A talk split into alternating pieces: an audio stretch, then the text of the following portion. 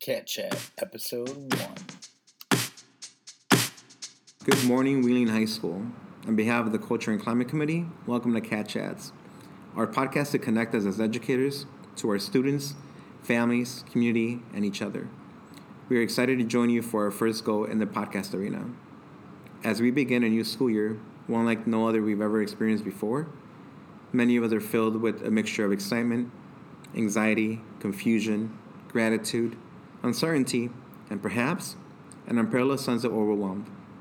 As educators, we often feel like marionettes, where the strings being pulled and manipulated by policy and such forces beyond our control.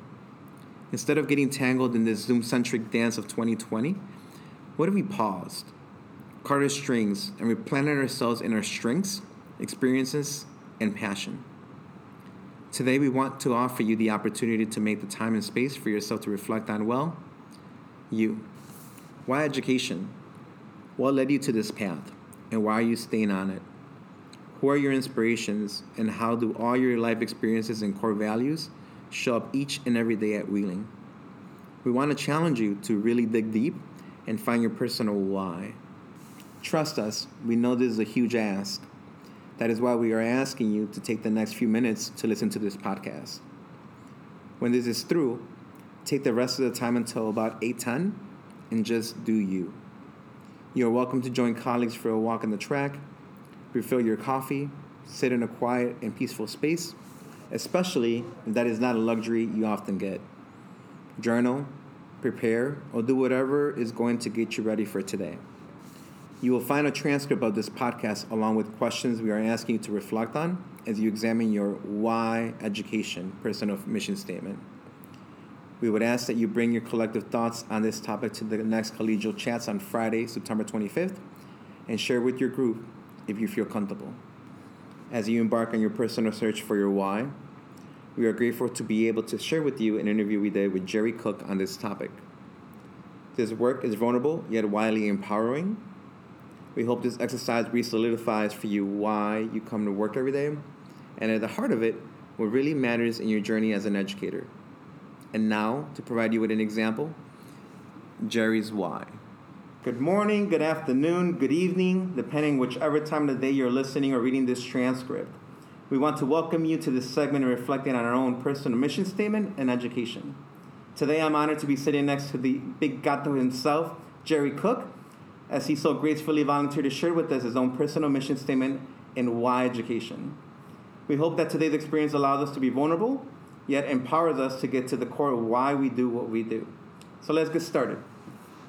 Mr. Cook, uh, when did you start on your educational journey and in what capacity?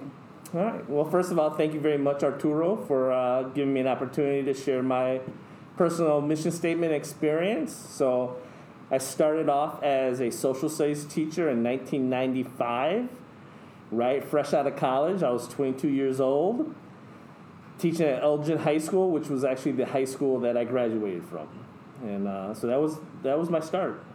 Awesome, thank you.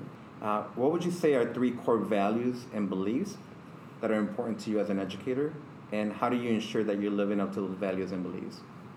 Yeah, so I would say those three things really that one every student can learn.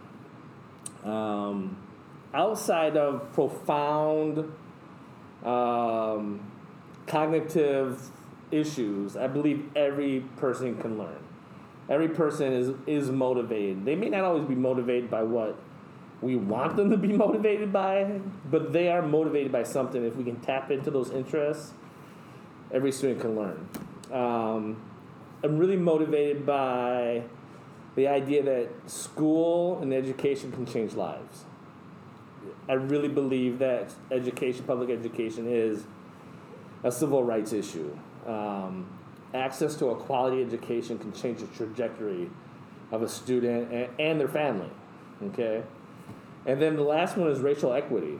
Um, I, have seen firsthand how access to uh, a, a, good public education is sometimes determined by the color of your skin, um, or it's determined by your income levels, but the income levels are often controlled by the color of your skin. So it's all interrelated. Um, and making sure that everyone, regardless of where they're coming from, uh, racially, economically, socially, whatever, that they have access to a quality education, and we're sure that they're they're being successful. And so everything I do kind of revolves around those things. Like it's hard for me to to take um, excuses or people not trying their best to give everyone an opportunity. I struggle when kids don't take the opportunity that's put out in front of them.